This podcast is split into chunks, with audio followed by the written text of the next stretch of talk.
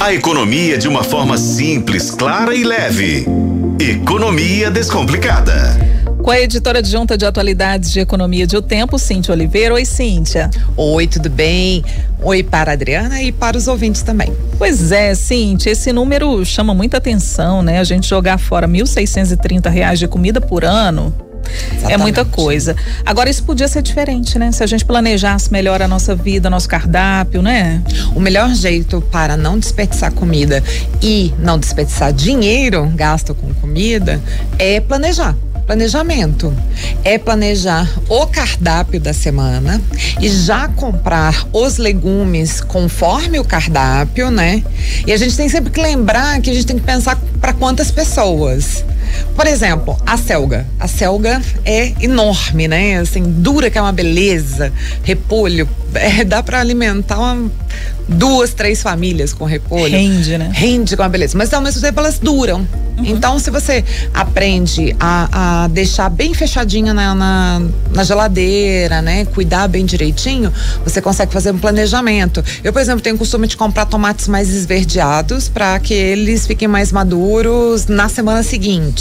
Lá em casa a gente e aí tem a gente hábito. não desperdiça mais tomate. É, o hábito de congelar também. Por exemplo, Sim. couve picadinha, deixa congelado já com a cebolinha e tudo.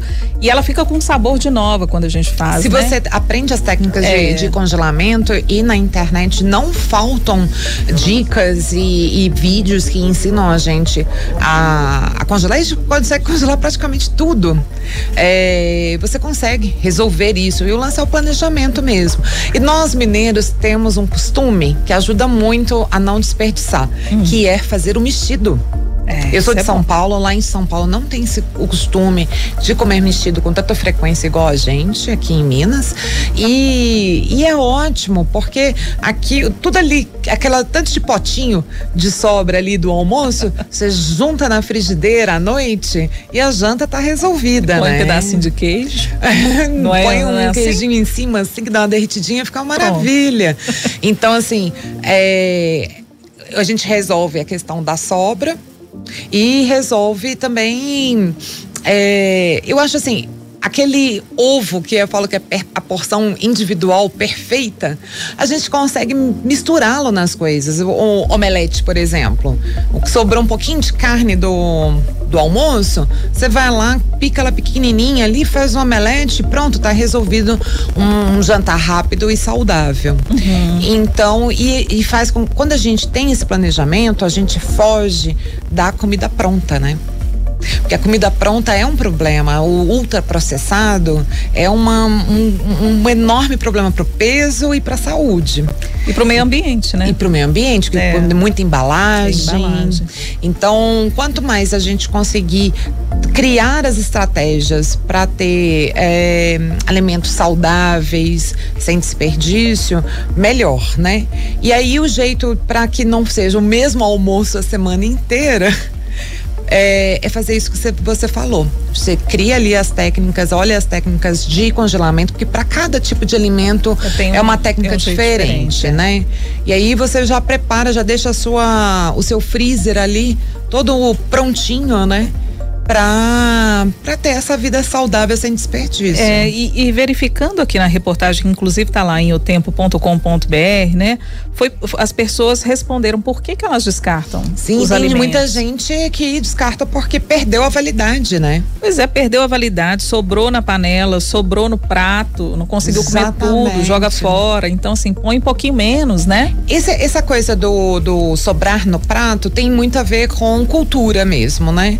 A gente gente que tem um. Se você é de uma família que tem costume de comer aquele pratão, e aquela mãe que fala assim, tem que comer até o último grão. É. Aí tem gente que fala, a gente sabe que isso não é bom para o peso, então, não, tem que deixar. Só que daí você vai se acostumando a deixar a comida no prato.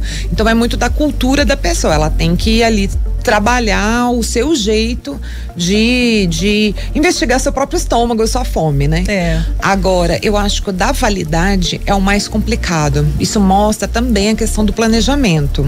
É, o, o negócio é você saber o que tem na sua dispensa e utilizar ela dentro do tempo ali calculado. Então, é, leite, por exemplo. O leite ele tem uma validade razoavelmente longa. grande, longa. Mas eu não preciso ter caixas e caixas de leite guardadas em casa, né, gente? Então, se você é, pensa assim, não, eu vou comprar agora, porque só vai terminar a validade lá na frente. Só que se você comprar uma quantidade muito grande, alguma coisa vai se perder. É. Molho de tomate, aí vai comprar, ah, vou aproveitar e comprar um molho madeira. Vai que me dá vontade de fazer um, um filé ao molho madeira. Aí o molho madeira fica lá até perder. Uma outra coisa que eu me lembrei também, Cíntia, por exemplo, creme de leite.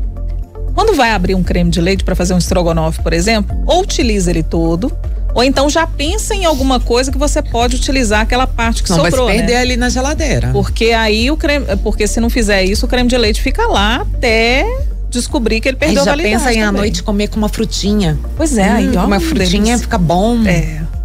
É, mas é isso mesmo, a gente perde muito isso, o restinho de alguma é coisa, né? né? Que é. tem a ver com isso mesmo.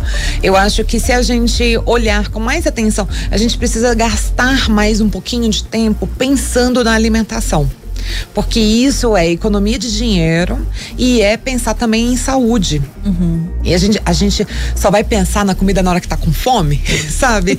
o ideal é a gente já se planejar já pensar nas frutas que eu vou comer ao longo dos dias, esquentar o tanto de arroz que é o suficiente para aquela família. Não precisa pensar numa sobra, porque daí quem tiver com fome comer mais e tal. É nessa coisa que a gente joga o arroz fora, o feijão fora, né? Então, eu acho que se a gente pensar no jeito assim calcular melhor, pensando na saúde, a gente vai desperdiçar menos. Ai, que conversa boa essa nossa. Conversa de dona de casa. De dona de casa, eu acho que ajudou muita gente, sabe? A é, se não adotar esses hábitos, mas pelo menos pensar de que, o que como é que está sendo na minha casa, sabe? Exatamente. Né? Economia doméstica é aquela economia que a gente enxerga. É. Né? Quando você começa a mudar os seus hábitos em relação a compras, a utilização das coisas que você compra e tudo mais, você percebe uma diferença no bolso. Pois é, porque R$ reais, né, Cíntia? É Nossa, coisa, que né? diferença, dá para comprar muita coisa. Pois é, com certeza. Cíntia, obrigada, viu? Obrigada, até a próxima, Adriana. Até a próxima, bom fim de semana. Para você também.